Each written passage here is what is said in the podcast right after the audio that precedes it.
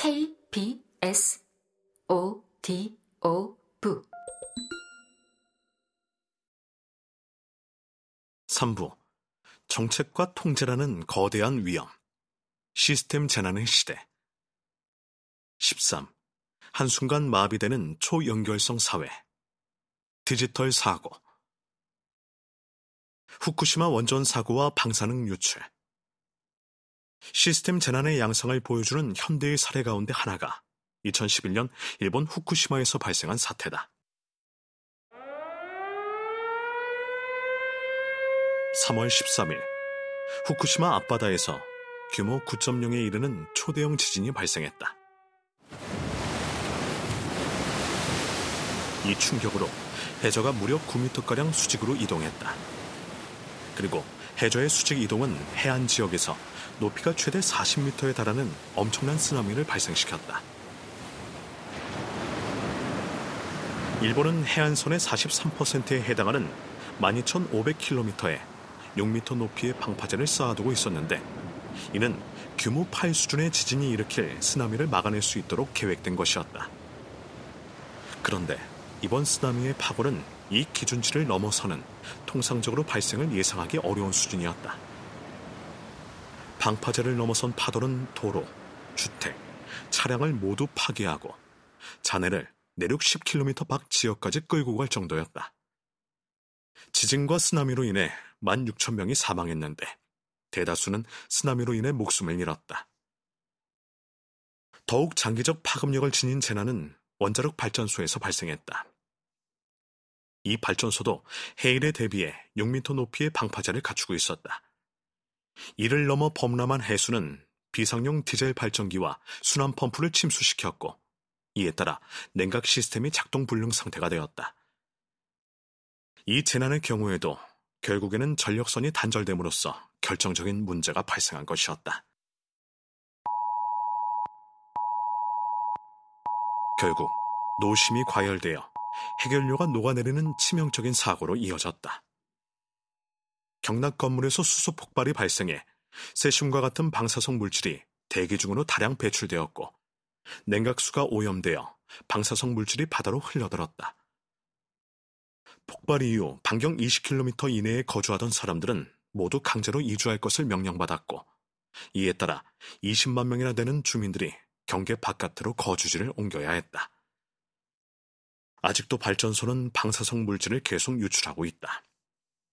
그리고 엄청난 양으로 불어난 오염수를 더 이상 보관하지 않고 바다로 방류하려는 계획도 구체화하고 있다. 일본 정부는 삼중수소를 제외한 대부분의 방사성 물질을 제거한 채로 방류할 것이며 삼중수소는 빠르게 희석되어 인체에 침투해도 금방 빠져나가게 된다고 주장한다.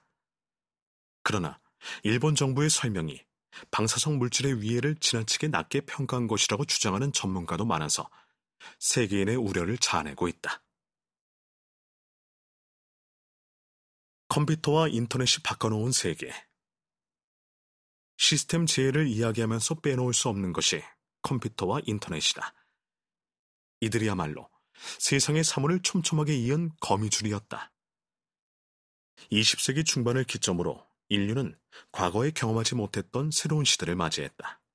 바로 지식 기반 사회가 등장한 것이다. 정보통신 기술이 급속하게 발달하면서 기존의 산업 생태계에 근본적인 변화를 요구하게 되었다. 우선 개인용 컴퓨터가 널리 보급되었고, 인터넷이 개인용 컴퓨터 및 서버를 연결하게 되어 정보의 이동 속도와 비용에 극적인 변화를 가져왔다. 이에 따라 기업과 산업의 구조는 본질적인 변화를 맞게 되었다.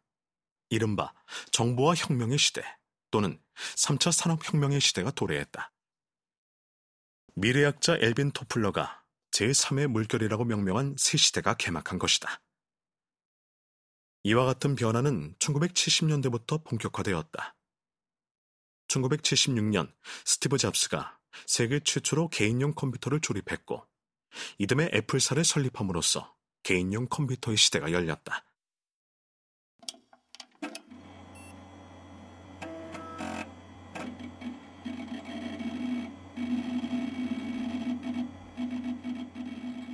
(1980년대에) 들어서는 IBM이 개인용 컴퓨터의 성능을 크게 향상시켜 업무 처리 능력을 괄목할 만하게 개선했다. 인터넷의 발달은 1989년 월드 와이드 웹의 기본안이 마련되면서 시작되었다.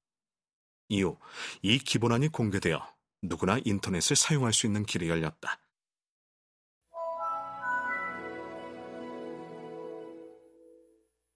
한편 통신 인프라도 눈에 띄게 개선되었다.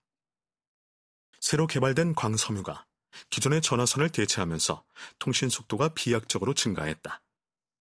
또한 지구 궤도를 도는 통신 위성이 정보의 전송 능력에 획기적인 향상을 가져왔다. 이런 기술 진보를 기반으로 산업계에서 경제적 효율성을 높이려는 노력이 적극적으로 이루어졌다. 특히 1980년대 미국은 국가 주도로 이 분야의 발달을 이끌었다. 미 국방부가 전산화된 병참 지원 시스템을 개발했는데 이 시스템이 뛰어난 효율성을 보였다. 이를 눈여겨본 민간 기업들이 이를 재빨리 받아들여 기업 운영에 응용했다. 그 결과 제품의 기획, 생산 관리, 물류 관리 등 여러 분야에서 눈부신 혁신을 거두었다. 컴퓨터와 인터넷을 전면적으로 활용하는 정보화 시대에는 과거에 기업이 폐쇄적으로 수집하고 관리해온 정보는 그 가치가 지속적으로 하락했다. 반면에 새로운 정보를 찾고 획득하는 비용은 꾸준히 낮아졌다.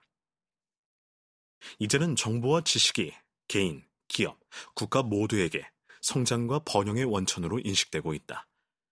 내가 원하는 정보는 누가, 어디에서 만든 것이든 상관없이 쉽게 찾아낼 수 있고, 또한 새로운 아이디어만 있으면 이를 상용화해 줄 용의가 있는 금융기관과 생산자와 판매처를 세계 어디에서든 찾아낼 수 있다. 물론 원천 지식과 정보의 가치는 더욱 커진다. 바야흐로 지식과 정보가 부를 창출하는 가장 중요한 원천인 시대가 도래한 것이다.